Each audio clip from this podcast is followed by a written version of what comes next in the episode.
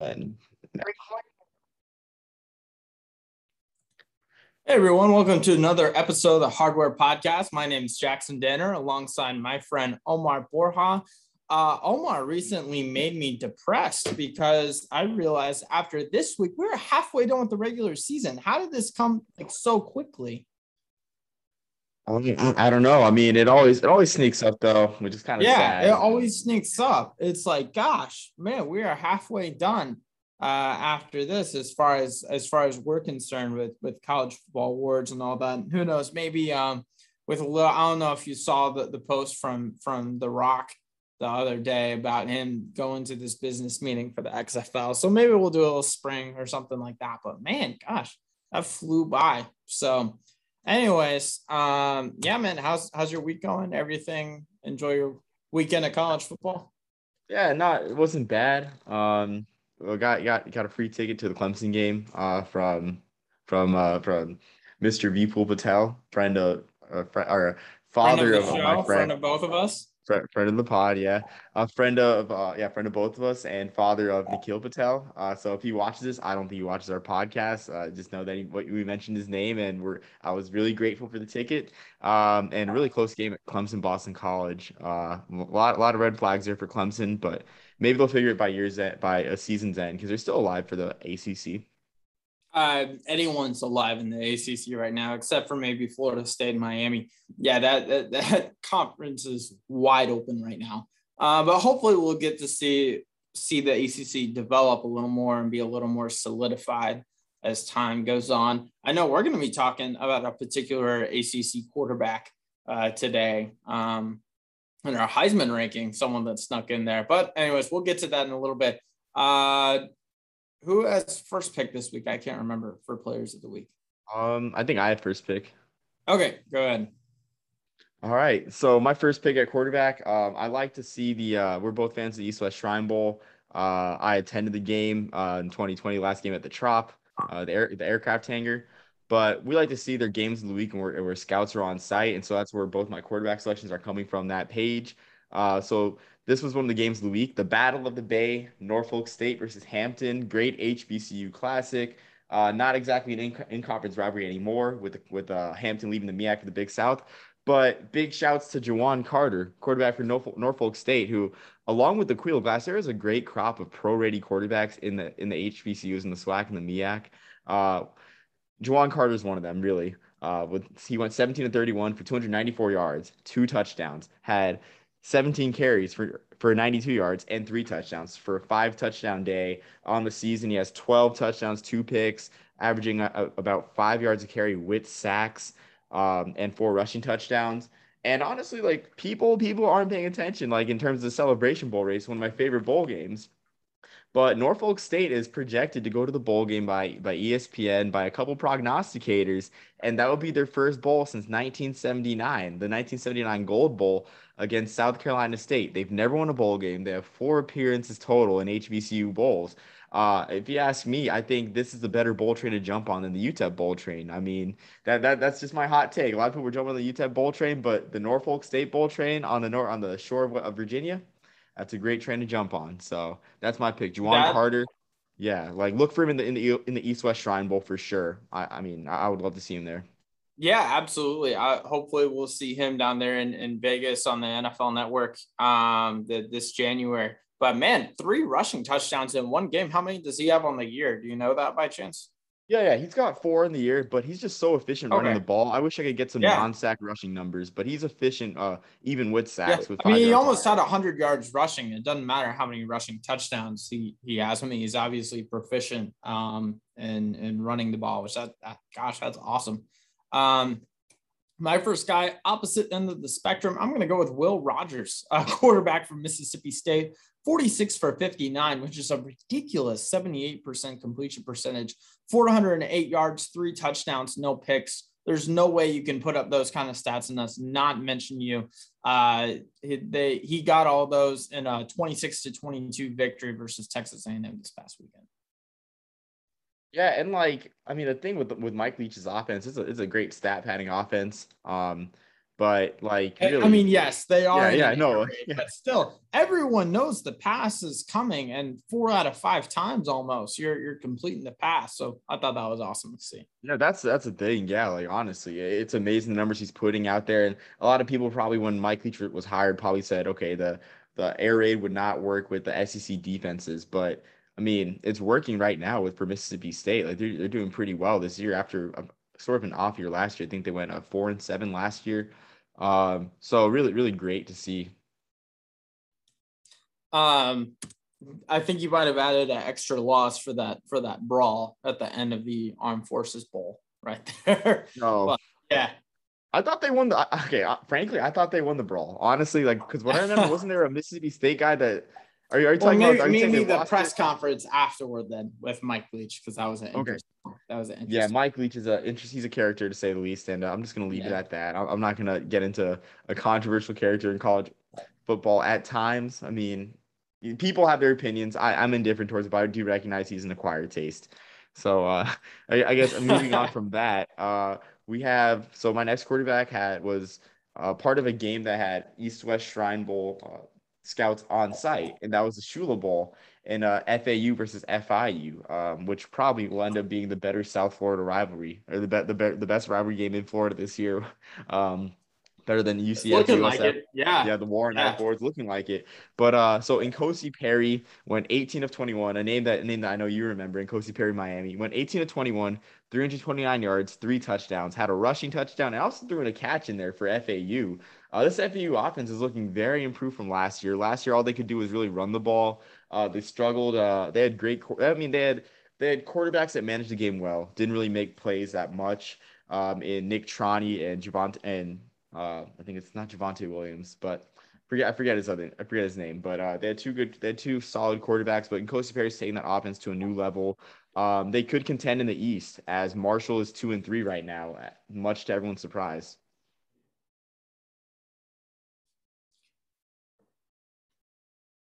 Yeah, no, they have been doing good. Um, that that's been awesome to see. But yeah, hopefully we can see him get. I'm gonna go with. Uh, sorry, I'm having trouble right here. Okay, there we go. I got Kenny Pickett as my next quarterback. Quarterback from Pitt. Uh, 23 for 36, 389 yards and four touchdowns. He has 19 touchdowns and one interception on the season, which I don't. Does anyone? That is an incredible ratio. Uh, now he did do this in a blowout win versus Georgia Tech, but uh, I think he's jumping in um, on our radar at least because I I don't think we've mentioned Kenny on the show before on the pod, but um, man, he he's certainly earned a spot.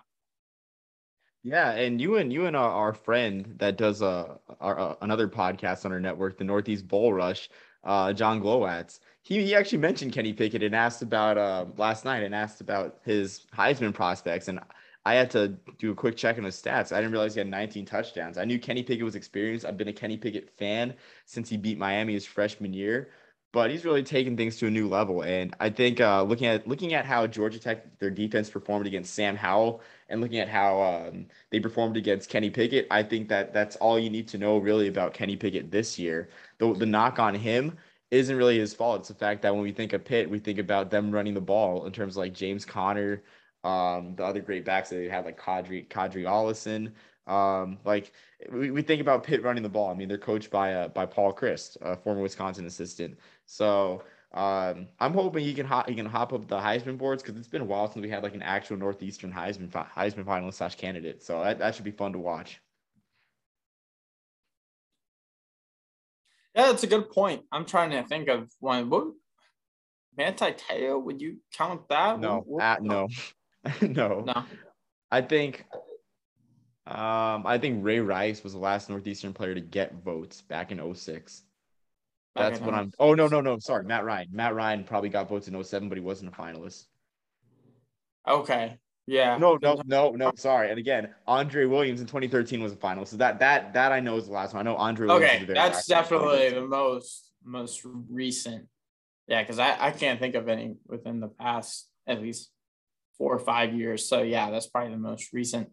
Um, moving on to running backs, I'm going to go with uh, a guy staying the obvious, Brian Robinson, running back from Alabama, an incredible 36 carries. That alone should earn him a spot. Talking about this, 171 yards and four touchdowns.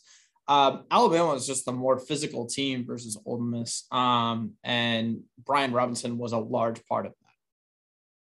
Yeah, I, I agree, and um, so I'm all for running backs winning the Heisman. I think I think Brian Robinson is in a great spot to get to get Heisman attention because he's a Bama running back.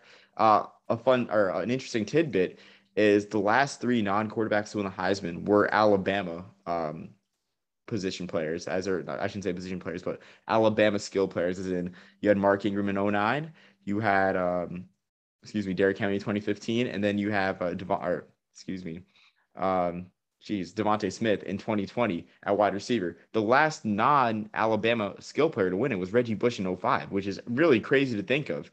Um, so it just shows you the leg up that that that he has in the race. So I mean, yeah, Brian Robinson, great game for sure there. And like you mentioned, like Ole Miss just got out physicaled. I mean, that I, I guess it shows that they're more of a finesse team. I'd hate to use that term, but I can't really find a better term to describe it with uh, Lane Kiffin's offense and everything. I mean, uh, the first few the first few games of the season with Ole Miss, we were saying like, you know, grab your popcorn, enjoy this because enjoy the show. and then now, um, uh, yeah, Bama just dominated them, and it was it was over pretty quickly. You could see. Um, did you name your running back or no? Well, I did not yet. I did not yet. Who's your uh, next one? My so my my first running back, I got I got Fred Davis out of Mercer who uh, it seems like every week, I feel like every week or, or, two, we're mentioning how bad the Samford defense is and how bad they make things for Liam Welch. Because when I, I saw the stat line on Twitter for Fred Davis, I'm like, this is insane. He had 28 carries, 276 yards, and five touchdowns for uh, an emerging Bears program in the SoCon. And they're playing they're playing Samford. Liam Welch had 312 yards and four touchdowns. The game, like both teams had over 40 points, but Mercer ended up winning that one because the Samford defense just isn't that good. I mean, it, it's crazy. Um, but yeah, Fred Davis, great game for Mercer. And with this game, an amazing fact, he exceeded his totals from the spring season with this one game. He exceeded his totals by three yard by three yards in 64 less carries. In the spring season, he had 92 carries for 273 yards. This game, he exceeded those totals with 28 carries for 276 yards. Just amazing. Uh, Mercer should be in the thick of the SoCon race as VMI is having a down year. They lost the Military Classic of the South. Um, against Citadel this past weekend. So the SoCons is anyone's. Uh, well, the SoCons and as well as the at-large bids that may come from that conference are anyone's to go for. Uh, with also with with East Tennessee State leading the pack uh, with Quay Holmes and, and company there. But really interesting things happening in the SoCon. Fred Davis, great game out there. Yeah, absolutely. No, that was awesome to see. I don't think that's the first time we've mentioned uh, Davis on here, right? Yeah, no, because he had not he had not yeah. had a hundred yard game to this point. Um, but he yeah. burst on the scene. Yeah, no, it's it's tough to to mention someone with with not a hundred without a hundred yard game. But yeah, no, that now that he had that, definitely someone we can keep an eye on.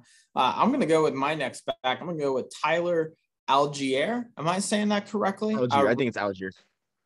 Algier. Uh, yeah, that's right. That's it. Tyler Allgeier. Uh, running back from BYU, 22 attempts, 218 yards. That is almost 10 yards per carry, which is insane. Uh, three touchdowns, another three receptions for 22 yards. Uh, he balled out and had a had a great day for BYU.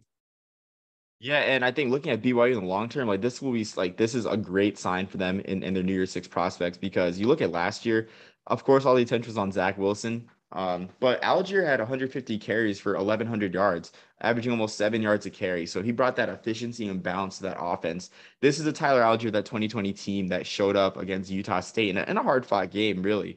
Um, you know, he, he'll definitely he'll definitely lighten the load for the quarterbacks, whether it's good, whether it's Gunnar Romney or Jaren Hall quarterbacking the Cougars in their hard games against Baylor, Virginia um, and also USC on, on, Thanksgiving weekend. So he'll he'll hope he'll hopefully lighten the load, excuse me, for that offense. But it's good to see Allgeier back. Um, seemed like every week he was like in the spotlight on, on the late night slots for BYU early in the season at least. Um, so for my running backs, I have two uh, for the same team. For Georgia State, I got Logan Wright and Jalen White. Uh, the W and W W and W company. Uh, they they combined for 24 carries for 365 yards and four touchdowns for Georgia Southern in their win against Arkansas State. And that Georgia Southern offense, they looked like they were firing from all cylinders. 50 carries for 503 yards and seven touchdowns. And you know the best part of it all, three to thirteen passing. That's a Georgia State we or Georgia Southern. Excuse me, that's a Georgia Southern we know that, that I mean that gets to bowls and makes things hard. And uh, mentioning BYU, they play BYU at home on November twentieth. If this is what the option looks like by then, if it's crispy, if it's flow, if it's fluid, then BYU might be on upset alert for that game. The thing about the option is that so few teams run it. It's so hard to prepare for, and there's really no way to to emulate in practice, at least at a high level or the level that you're going to face it at. So yeah, that is uh yeah, that's something to watch out for with BYU and uh and Georgia Southern later on in the year. Um moving on to receivers. we didn't mention Desmond Ridder, we have to mention Alec Pierce, the wide receiver from Cincinnati. Six receptions, 144 yards, no touchdowns, but he accounted for nearly half of Ridder's passing yards. Uh, he had 297 on the day. 144 of those were Pierce's. And of course, that incredible statement 24 13 win versus Notre Dame that they got paid to go there, by the way. I found that out this week. I just thought this was a, uh, a little, you know, non conference home and home. I don't, I don't know what I thought it was, but no, that Cincinnati got a paycheck to go.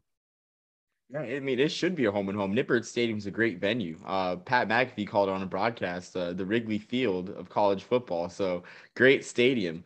Uh, Alec Pierce, I've been an Alec Pierce fan since uh, sitting there with my friends December 19th, uh, 2020. We are watching the AAC title game. Um, you know, it was a fun time you know, my I guess it was sort of like my annual bowl party. I, I mean, except it wasn't the Bulls conference championships, but uh, Alec Pierce seemed to be everywhere on that field, catching jump balls. He's an amazing jump ball receiver, probably one of the best in the country, like second to Drake London, I think. But Alec Pierce has amazing ball skills, and I would love to see him on an NFL team.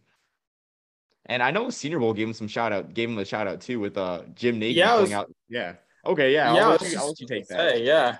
No, uh, I mean, I, I have nothing else to add other than, yeah, I believe he either was on the watch list or got added to that for the Reese's Senior Bowl. Um, by the way, if you don't follow Jim Nagy, the director for the Senior Bowl on Twitter, you should. Jim Nagy underscore SB. He always puts awesome stuff on uh, on college football, particularly from a scouting perspective. But yeah, I know, I know, I and I, I think you really enjoy his stuff a lot on there. But yeah, no, he is he's an excellent jump ball receiver, and you don't have to have touchdowns to make an impact. I mean, he had uh, an incredible day. Yeah, absolutely. I mean, like people will ignore the touchdowns, but yeah, I think if you find an Alec Pierce highlight reel, like you will not be disappointed. Um, just really amazing receiver. Uh, for my first receiver, I'm going to go with the opposite end of the spectrum in terms of like college football exposure. I'm going with uh, Navaziah Burris out of Stetson, who had seven catches for 127 yards and four touchdowns in a close loss to Davidson, the defending champs. I mean, the Pioneer Football League, it, it's looking fun this year, really, because I mean, San Diego, the traditional power, the team that had won over 30 non or over 30 conference games, they had over 30 conference games in a row. I think it was 37. Uh, they're one in four right now. They're struggling. I mean, the the conference is anyone's to take, including Presbyterian with the coach that never punts. But Burris had a great game out there, and he's only a freshman, so maybe Stetson has some thing, has some great young talent in the future that they can grab a league title out out in the Pioneer Football League. Yeah, that would be awesome to see. I do not have him on my list to say the least. Um, I don't have any any Stetson players, but uh, how what kind of stats has he put up on the year so far? So he only had he only had one catch versus Princeton coming into that game, but he just burst on the scene for uh, uh yeah. four touchdowns. Uh, really really great to see, and I mean gave Davidson a run for their money. Uh, who Davidson's looking like the front runner right now in the Pioneer League. I mean, anytime you get four touchdowns, you should you should be uh, notated for sure. But going from one catch to four touchdowns is awesome. Um, but yeah, I'm gonna go with uh, you might have had him on your list as well. Skyy Moore, wide receiver from Western Michigan, 11 receptions, 163 yards, and two touchdowns in a 24-17 win versus Buffalo. Skyy Moore seems to have had a great year so far. I forgot to write down his stats so far for the the rest of the season, but uh, man, he, he put up a win against what is uh not a terrible Buffalo team either. You know, absolutely not. And that game was a really marquee game in the MAC. Uh, really good testing point, I guess, for. I mean, you might even see that be the conference championship game. Uh, be be the be the game yeah, in Detroit. Yeah, no, it's um, it's a um, realistic outcome, especially with how bad the uh, the MAC. Oh gosh, which division is uh, Buffalo in? MAC East. MAC East, yeah. Especially with how bad the MAC East is right now, yeah, you could really see that be the conference championship. But we'll see. Yeah, for sure. And staying in the MAC with our receivers uh, and staying in Michigan, as in Michigan MAC schools, I got Hassan Beydoun, who had 14 uh, out of Eastern Michigan, had 14 catches for 157 yards, no touchdowns, but he's got 29 catches catches for 360 yards for Eastern Michigan team that should make a bowl. Uh, throwing the ball out there, it was uh, the guy that actually started the 2019 uh, or 2020 Birmingham Bowl in Ben Bryant. Uh, or actually, no, did he? I don't well, I don't think he started that game, but he did have plenty of starts in the 2019 Cincinnati team. Uh, that team's three and two out in Ypsilanti. Uh, should be primed for a bowl, but 14 catches, 157 yards, really like the number one option. An impressive game out there. I think he uh, led the all of F- FBS in catches uh, this past week.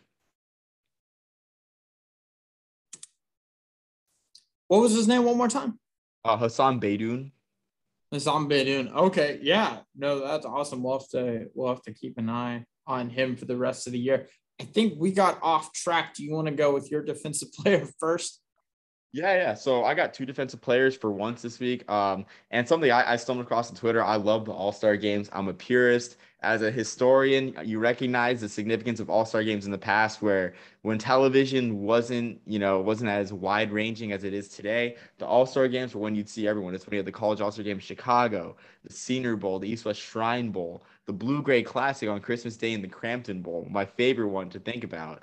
Um, so the NFLPA Bowl, the scouts were out in uh, Missouri Western to watch Sam Webb play, and he didn't have a he didn't have a great game st- uh, statistically, but it might have just become might have just been because he's a lockdown corner. He's got seven picks in his career, 33 pass deflections, and 15 in 2019. So a lockdown corner for Missouri Western, the Griffins out there. Uh, just wanted to shine light on that because we love talking about the All Star games on this podcast. Uh, Sam Webb, a name to look out for. Uh, I mean, might even be a late round sleeper in the drafts or like a that one undrafted guy that makes the team and ends up making a name for himself. Might might, might end up being like the Brent Grimes, if anything, on a team in the future. So. Yeah, no, absolutely. That's awesome to see. And the NFLPA Bowl, anytime you get that sort of spotlight on you, um, yeah, you you should be uh, should have attention on you. And then also, like you said, ideally, um, as a corner, you don't have any stats because no one throws the ball your way. um, so, which I mean, obviously is not always the case, but I think it was Kaiir Elam this year that said, I'm kind of offended when someone throws the ball or, or targets the receiver I'm covering because it means I'm not doing a good enough job of covering if they if they think they can complete that. So yeah, no, we'll we'll keep an eye on him. I've got Jahari Kay, defensive end from Sam Houston. I believe we talked a lot about Jahari in spring this past year on the FCS pod. Eight tackles, two and a half tackles for loss, one and a half of those being sacks, a forced fumble, and two quarterback hurries. Uh, he, got all that in a 2020 or 21 at 20 win versus Stephen F. Austin. Then that's the Battle of the Piney Woods at at NRG Stadium a great rivalry that's going that's in the well it's in the WAC ASUN challenge this year but it's going to be in the WAC next year when the WAC gets full membership um you know Sam Houston State like you, people are forget people forget you know they're the spring champions I think really because yeah um it's a spring season short season a lot of teams weren't playing um but they're they're for real I'm surprised we haven't brought up Eric Schmid yet in the FCS race I think it's because uh Eric Barriere's stats this year have been just transcendent with he had another great performance on national TV as a, the Big Sky had the, the After Dark game this past weekend against Montana. Uh, speaking of on Eric, ESPNU, right? Yeah, on ESPNU. Um, you know, absolutely great for the conference. But yeah, like um, I think it's surprising we're talking about Sam Houston's defense instead of their offense because they have like numerous weapons on offense. They got like oh, yeah. uh, Jaquez Ezzard too, who I who in doing a pod with a friend of the network, uh, HBC Dwayne from HBC The Art Sports, I found out he was a Howard transfer. Like that Howard team was stacked. They had Ezzard, they had uh, Caylin Newton, Cam Newton's brother, just a stacked team. But that's uh that's a topic for another time. But yeah, great to see uh you know Sam Houston State still dominant out there in the WAC now as the WAC is back. Um, moving on to my defender in the spring, we talked a bunch about Drake's defense. Well, not a bunch, but multiple times about how good their defense was. In their first game of the season, they they were right in the thick of it with the with the defending champs, the four-time defending champs in San Diego. In fact, they found a way to score 10 points despite 25 yards of offense. That's how good the defense was for Drake that day. And they narrowly lost 13 to 10 to the Toreros. Uh, that defense allowed only 13 points a game in five games in the spring. Absolutely elite unit. And they showed that again in a six to three slosh fest against Butler. Um, you know, the defense was great. And there really wasn't one standout. So I had to pick one. I picked Will Cullick, who had three tackles for loss in the 6 3 victory against the Bulldogs. Um, and last time I mentioned Drake, I, I quoted some Drake lines, so I'm going to do it again. From no, they got no friends in the industry when it comes to the Pioneer Football League. And, you know, they was known for snapping when they chat before the app, stood on everything they said, and they never took it back. No friends in the industry, the Pioneer Football League. They had to draw the line between the brothers and their enemies. That's a fact right there. From no friend, no friends in the industry. Drake, not the rapper, but Drake is turning up. Drake, the Drake Bulldogs, of the Pioneer Football League is turning. They're turning up, especially on defense with a great performance this past week. You're doing the wrong thing on Spotify. You need to be. You need to be. Shouldn't be doing podcasts on Spotify. Should be should be dropping some some singles on there because that was that was elite, Omar. Good job. Uh, definitely better than I could do. So got to get a collab with the uh, the Miami rapper or the Tennessee rapper that you always show. yeah, yeah. There's a, a Miami going. one and a Tennessee one. Yeah, you can you can do that for sure. Oh man. Um. Uh. Well, a very smooth transition into our Heisman race. Um, who have you got as your top five right now? top five right now. I got number one being Bryce Young, of course. Why not? Um, you know, Alabama being dominant and him having a great performance, really winning that quarterback battle handily against Matt Corral. Number two, I'm going to change things up a bit from what I told you before the pod. Uh, Bijan Robinson, I got Bijan Robinson at number two for Texas with a potentially huge game in the Heisman race against Oklahoma this week in the Red River rivalry. He's got 682 yards in five games, averaging seven yards per carry, and they upped his carry load against TCU. He had 36 carries against the Horned Frogs this past week, so that's that could be him trending up in the Heisman race. Uh, number three, I'm going Desmond Ridder after that huge game against Notre Dame. It's just tough when you have a group of five quarterback. Uh, his numbers are there. He's on a great team. Um, all recipes for uh, being great in the Heisman race, but it, it's Cincinnati. He's in the group of five. Um, there'll be some like lesser. I mean, there'll, there'll be there'll be some less opportune spots for uh, for him, like this Friday against Temple. I'm not sure how many people will be watching a Friday night game against Temple. Um, n- no knock on them. It's just it's you know people focus more on the Saturday games and the Friday games. Um, so I got Desmond Ridder at three. Four, I got Kenny Pickett. Um, you know, we're gonna talk a little. I mean, we talked about him before. We, we might talk about him a little bit more after you release your rankings, but he's quietly having a great year. I think we have to see more from Pitt in the ACC race uh, because I think Pitt is the best team in the Coastal. I think they win that division. Um, and the, the, I mean, the offense is just different this year. They're passing the ball a lot more, and Kenny Pickett's experienced, and it feels special. It really does. Fifth year starter feels like the year that, that he finally does it and finally breaks the hump and wins it. You know, wins the ACC title. Um, and then for number five, I'm going with like with Kenneth Walker. I'm gonna go with Kenneth Walker there. Um, he's got similar numbers to Bijan Robinson, but it's one of those things where we have to see more out of him. I think uh, has, there haven't really been any marquee games for Michigan State. Once they play, because they got they got Penn State, they got Michigan, they got Ohio State. Once we once we see how he plays in those three games, like we might be talking about Kenneth Walker instead of Bijan Robinson as the running back, as the top running back in the Heisman race. Yeah, no, we we very well might be. Uh, there's Brian Robinson, there's Bijan Robinson, so very similar names, but both have had an excellent season.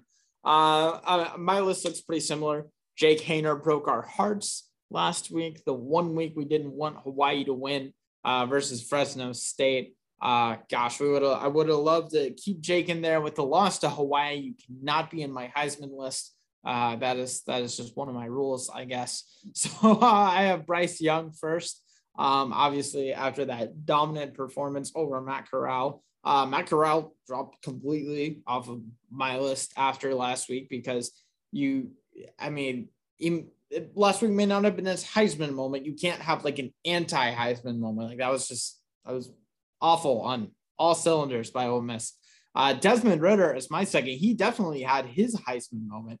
Uh, so I'm, I, I put Desmond Ridder up there at two. Um, but Bijan Robinson, running back from Texas at number three uh, for the season that he's had and it being such a big name program like Texas. Um, he has an opportunity showcasing in the, the Red River Showdown or whatever the Red River Rivalry, whatever they call it up there in, in uh, Dallas. I had CJ Stroud at four.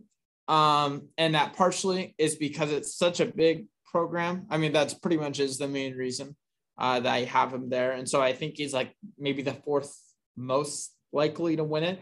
Um, one, fans weren't chanting his backup's name in the crowd, so I, I wouldn't have Spencer Rattler in there. Um, but with CJ Stroud, uh, again, I think I said this last week too. Nothing that's really wowed me, but I'm keeping him in there for the same reason I kept Ridder in there for a little bit because he still has the chance. We just haven't seen it yet for him to wow us. So I'm going to put there. And like you have uh, Kenny Pickett at number five, uh, quarterback from Pitt. Like you said, it does feel special for this year and for Pickett. And I think the thing is, is like we have a wide variety of candidates. We got our skill position players. We have our um, players who like from schools that don't normally produce Heisman finalists. Um, it seems like a very interesting Heisman race, uh, but it does seem like Bryce Young's to lose at this point. But again, we're just almost at the halfway point. Uh, will be interesting to see. And a lot, a lot of guys got knocked off. I mean, this past week, or not a lot, but a, a few guys. Um, I know some people might add KJ Jefferson if he had a strong performance against Georgia this past weekend. That didn't happen. Um, so yeah, we'll we'll just see. Like these these big games as they happen, will dwindle the race uh, smaller and smaller each week. there's a lot of football left to be played. So um, there, there's a lot to happen, a lot of chances for for guys and teams to fall, uh, and a lot for them to rise up. So we'll see. Um, I do before we get into later on in the season and get close close to the Heisman. I would love to do a little bit more research on Heisman voting and exactly how that's done because I think that might shape our list a little bit. Um, because if we were doing five most deserving in our opinions and five uh, most likely, I try and find that sweet spot on my list. But gosh, those are two totally different lists aside from maybe Bryce Young. Um, those are those are two different lists. So, but as we get closer, maybe we can start make that distinction a little bit better. Um, moving on in games to watch for week six. Like I said, it's still hard to believe that's week six. Um, do you want to do you want to do your first one or do you want to I'll start because I, I got I got a, I got a Friday game. I'm gonna yeah, go I got I got Morgan State Howard. Um, yeah, and that's game. uh, yeah. Um, well, no, it, it's Friday. It's Friday. Surprisingly, I thought it was Thursday at first. Uh, with the HB, you got the HBCU games and ESPNU. Um, Morgan State Howard, great game in uh, the Mid Atlantic. Uh, both teams are struggling right now with Morgan State at 0 4, Howard at 1 4 but quite literally, like both teams are still alive for the Celebration Bowl. Um, you know, it, with the MEAC being at six teams, it's interesting because this bowl race, it's a five game season. Like it doesn't really matter what you did non-conference. Like all the stuff that that Juwan Carter and Norfolk State did non-conference, that that's great and all, but all that matters is the five games in MEAC play, and this is a great game. I think it's the first conference game of the of the season for the MEAC uh, on this Friday night. Uh, should be fun one to tune into. Quentin Williams, uh, you know, watched him during the uh, the Truth and Service Classic out in DC. Uh, not I wasn't at DC, of course, but um, the game was played in DC on NBC Sports Network. Having a solid year, leading all MEAC passers in passing with 1,113 yards, eight touchdowns, four picks. Guy to watch there. But again, it should be interesting because one of these teams can turn around their season and end up in the celebration bowl with you know maybe like a six and five record or like a even even a five and six record. I, I don't know i don't know if that's possible but again the MEAC is probably going to be the most interesting con- conference race in division one in my opinion fbs or fcs yeah no that's a very good point in, in that game uh thir- or not thursday friday will definitely shape it. What network is it on again Sorry, that's on ESPNU. They usually have the, okay. the week the weeknight HBCU games. They have an amazing broadcast team I love of Tiffany Walker on play by play and Jay Skywalker or Tiffany Green on play by play. Excuse me, it's Tiffany Green on play play by play and Jay Skywalker, uh, former Howard great, uh, doing the color analysis. Yeah, no, that's awesome. I I have not seen that broadcast. So I'll have to watch that this Friday.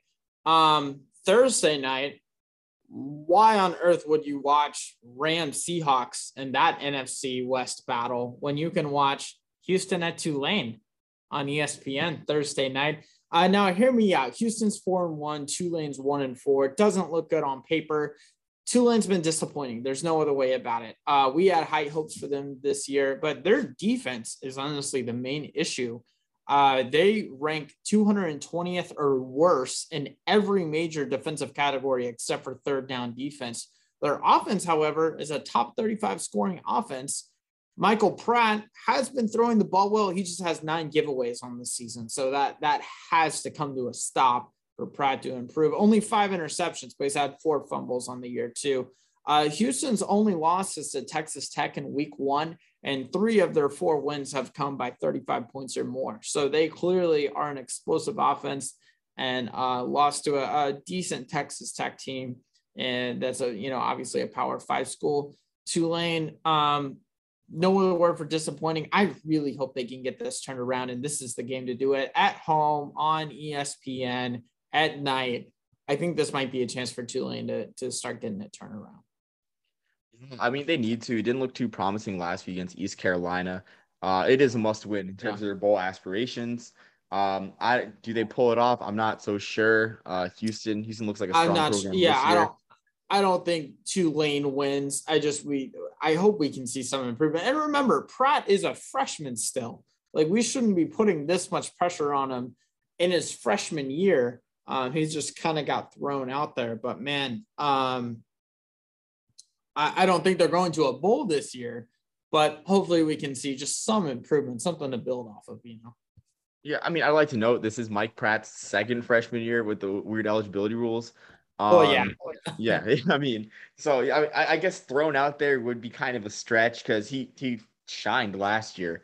Um, but I, I see your point for sure. Uh, it's just tough because they really challenge themselves in non-conference play. And I mean, even right down to like the group of five teams they played. I mean, they played UAB. Like UAB has been a solid team in the in Conference USA for a while, which I guess is a smooth transition to my next game to watch. UTSA versus Western Kentucky. And Bailey Zappe has had an amazing year for Western Kentucky so far. I think he threw over 60 passes against against Michigan State. Yeah, he went 46 of 64 for 488 yards against Michigan State uh, this past week. Bailey Zappe if you don't if you don't know of him, like you've had your chances to know about Bailey Zappe. Like he had oh, almost 1,600 yards in four games for East for Houston Baptist uh, during the fall, and they almost beat a couple of FBS teams. So I, I, mean, so that was your opportunity now. I mean, that was your opportunity against UTSA, a five and zero oh UTSA team with Sincere McCormick, Frank Harris, one of the best dual threats in the group of five, a star-studded UTSA team. Um, and Vegas knows, I guess they they know about Zappe because uh, Western Kentucky is a excuse me, three and a half point favorite despite being one and three. Uh, but honestly, if there's ever an indictment for why teams should leave Conference USA, the the game of the week in the conference, probably what's going to be end up being the game of the year in the conference, probably that's going to be uh, the matchup for the conference title game is on Stadium it's on syndication. It's not on cable. It's not on a national cable provider. I mean, it's easy to access. I will give you give you that. But in terms of exposure, you want your marquee games on marquee networks. This one's on Stadium. It's not even on CBS Sports Network. It's it just it's it's a frustrating indictment for everything that Conference USA is right now. Like that. That's just all I have to say. If you're Conference USA and you can't get your your biggest game on CBS SN, then what are you doing? Um yeah.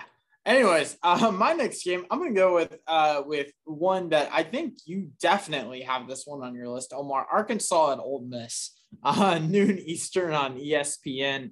Um, both are coming off of bad in-conference losses to Georgia and Alabama, respectively. I think we'll know a lot more about the depth of the SEC and particularly the SEC West in general after this game.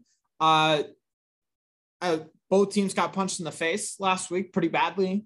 Um, and we'll see. And now that's Georgia and Alabama, the clear cut two best teams in the country. So it's understandable.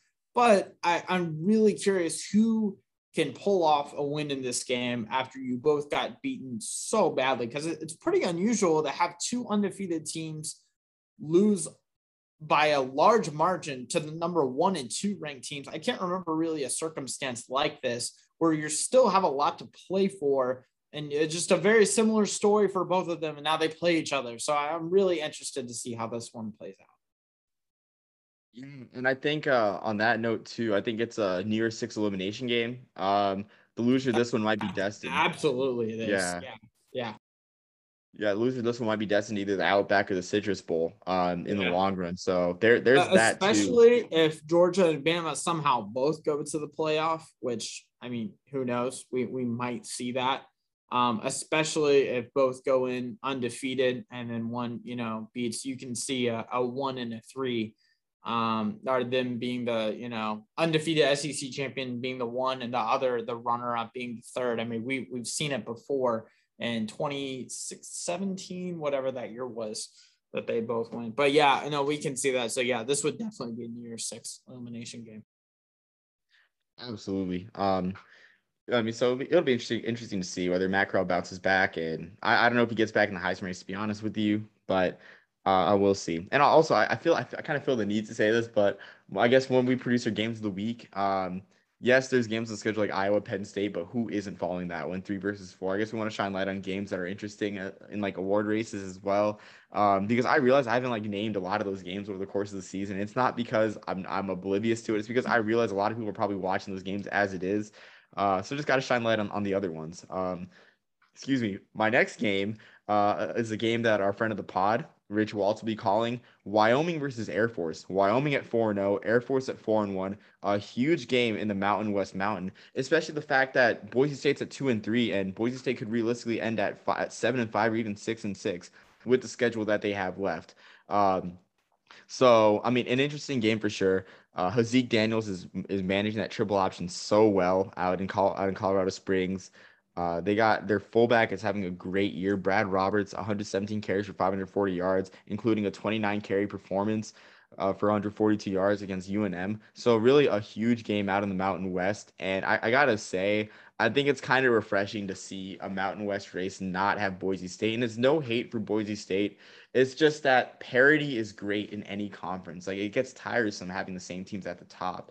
Um, having like Wyoming, like um, you know, this feels like 2016, honestly, with Wyoming pulling the upset against Boise State, and they haven't played Boise State yet, but just having that parity in the Mountain West Mountain Division, it, it's great to see it. Uh, we could have Air Force making their first conference championship game since 2015. We could have Wyoming making their first t- uh, title game since 2016. Heck, even Utah State is looking strong and is in the race and could make their first title game appearance since 2013. This is a beautiful time for the Mountain West, and this game just shows it seven o'clock, CBS Sports Network on the call. Rich Walt at the Air Force Academy. How much more American can you get? I don't think you can. Uh, uh, maybe we'll, we have to have Rich on again to, to rehash that game. That would be awesome. Uh, but yeah, no, I, I love hearing him call games. That was, that was awesome to see. But uh, yeah, we'll have to watch that this uh, this night. Um, man, after you saying that about shedding light on, I feel bad about my last two games that I have. Um, I have I have West Virginia at Baylor next. Um, West Virginia, a two and three team, they are 13 points away from being five and zero. Oh. Uh, they've got three very close losses. Um, Baylor surprisingly was just not the more physical team with how good their offensive line was. They just had a bad loss to Oklahoma State. Um, and yes, it, it, came out to only, a, I think it was a 10 point loss, but it, it was worse than that. Uh, if they have any shot at the Big 12 championship, they, they need to get back on track and win this one. Hmm. I mean, the Big 12 is really interesting now because I feel like people have, I mean, they're sort of written off Oklahoma. Well, people, I guess, not written off, but they see Oklahoma as being vulnerable this year. Oklahoma State looks solid, so we'll see if uh, Bedlam is going to be a game to watch in the Big 12. But Baylor might just with the loss, like they could creep back up in the conference race because they do have the conference championship game. It is the top two finishers in the conference. So they are not dead by any stretch of the imagination. I do anticipate Oklahoma State or Oklahoma tripping up along the way um, even though Oklahoma State would have the tiebreaker over Baylor in, in terms of conference title game. So yeah, it, very very interesting game for sure. And I, I didn't know that about about West Virginia being 15 points away from being five and zero. Oh. Like that's uh that, that's that's interesting. I mean, the best two and three team in the country, I, I guess you can say. um, so so for my next game, excuse me, I'm gonna go with uh, I'm gonna I'm gonna go with shoot. I just had it here. And I, I had doubts about it. I'm gonna go with ULM versus Georgia State in terms of the bowl race because Georgia State, of course, had that emotional, I mean, emotional high slash low, whatever you want to call it. Just a really, I mean, kind of a, a game of burnout, honestly, against Auburn a couple weeks ago. Um, I'm not sure if they had a bye week. They did not have a bye week. They lost to App State, but this team was a team that people thought could challenge for the Sun Belt. They're one and four right now. They're in danger of missing a bowl. If they lose this game, they're in danger of, of missing one.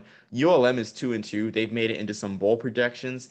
Um, the Hawaii Bowl in particular on, on ESPN, they have them replacing an American team there. This could be huge for their bowl hopes because uh, if they beat Georgia State, they have winnable games against um, South Alabama, Texas State, and Arkansas State to get to six wins. So maybe, maybe I mean this is just a huge game for the Sun Belt Bowl race, um, and for UL, ULM's bowl race in particular. ULM's made one bowl, and that was in 2012, and that was a team that beat Arkansas on the road, that almost beat Auburn and almost beat Baylor. So uh, if, you, if you're interested in the Group of Five bowl race and want a bowl team to root for, along with UTEP and Norfolk State, then root for Louisiana Monroe.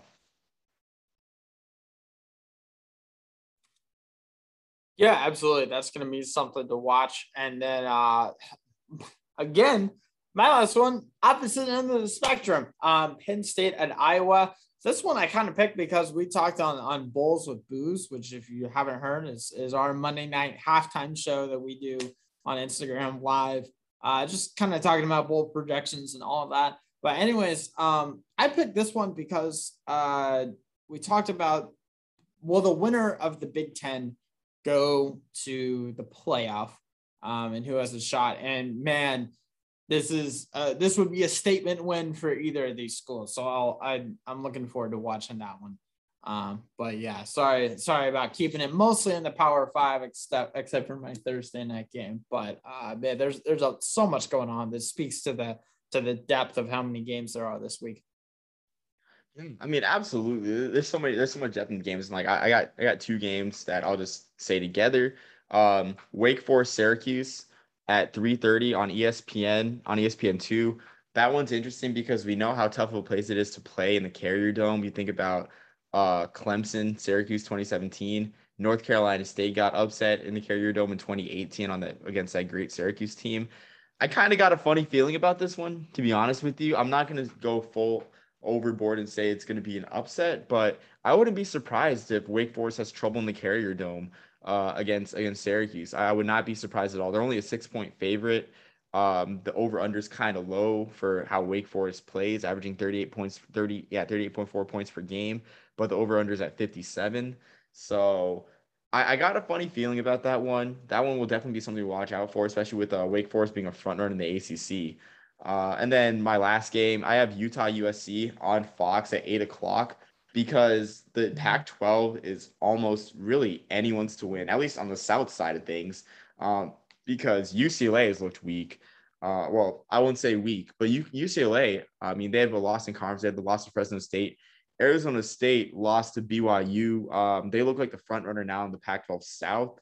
Um, and then also too, like USC might still be alive. Utah has still time has time to turn things around. So seeing that that primetime game on uh or seeing that game in primetime on Fox, uh, it'll it'll be great. It'll be a great mark to see where the where the Pac-12 is at. I don't think Utah has beat um, USC in a very long time, and I'm looking that up right now on Wikipedia as it loads. Um, let's see.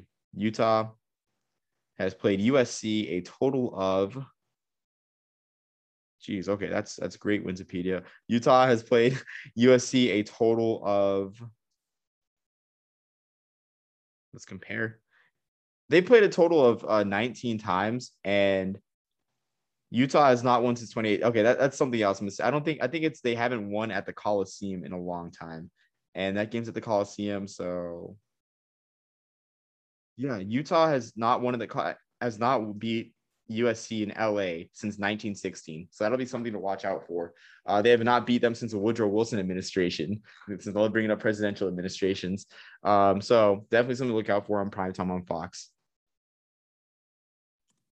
Yeah, yeah, I know that'll be it. That'll be awesome to see. And yeah, it's the, the Pac-12 is is interesting. The Stanford win makes makes a lot of things uh, really interesting in that conference, but but we'll see. Um, I mean that that was Penn State Iowa was my last game to watch. You got you got anything else to add before we head off? No, I think who would have thought that one of the defining games in the Big Ten playoff race would be Penn State Iowa in the middle of the year. Like who yeah, would have thought no, that? No it's almost that. yeah, it's almost no always a good game too. Like I don't know if you remember uh 2017 Saquon's game-winning touchdown. Um, and then in the in the late 2000s, like you know, Iowa, Iowa pulled off a couple upsets against Penn State and knocked them out of the national title race. Like it is almost always a good game, and I'm excited for it. It's in a funny spot though at four o'clock since it's not the big noon game. Um, I'm yeah, trying. To, is. What is the big noon game? Is it Texas Oklahoma? No, that that's on ABC. The Fox's noon game is Maryland to Ohio State. I think that might have been a prearranged agreement. Honestly, I think I think yeah. um, I, so I what I think happened. I think Penn State Iowa might have been a homecoming game or something. That's why yeah, it's at four o'clock early in the afternoon. So yeah, it, it's interesting for sure. But that that one um surprising, but it, that, that's what the season is. It's it's a surprising season. Yeah, it is. It is for sure. At least it's surprising and not just weird like last year. So oh, absolutely, absolutely. Yeah. yeah. So yeah, man. Well, that's that's it for me. But enjoy your uh, your weekend at college football, and we'll we'll do this again next week. Yeah, exactly. I'm, I'm excited for it. I mean, love it. The road races are fun. Uh, college football is fun. College football is for for everyone. Um, you know, so just, just tune in on this weekend. All right, and when the, with that, I guess it's peace, love, and soul.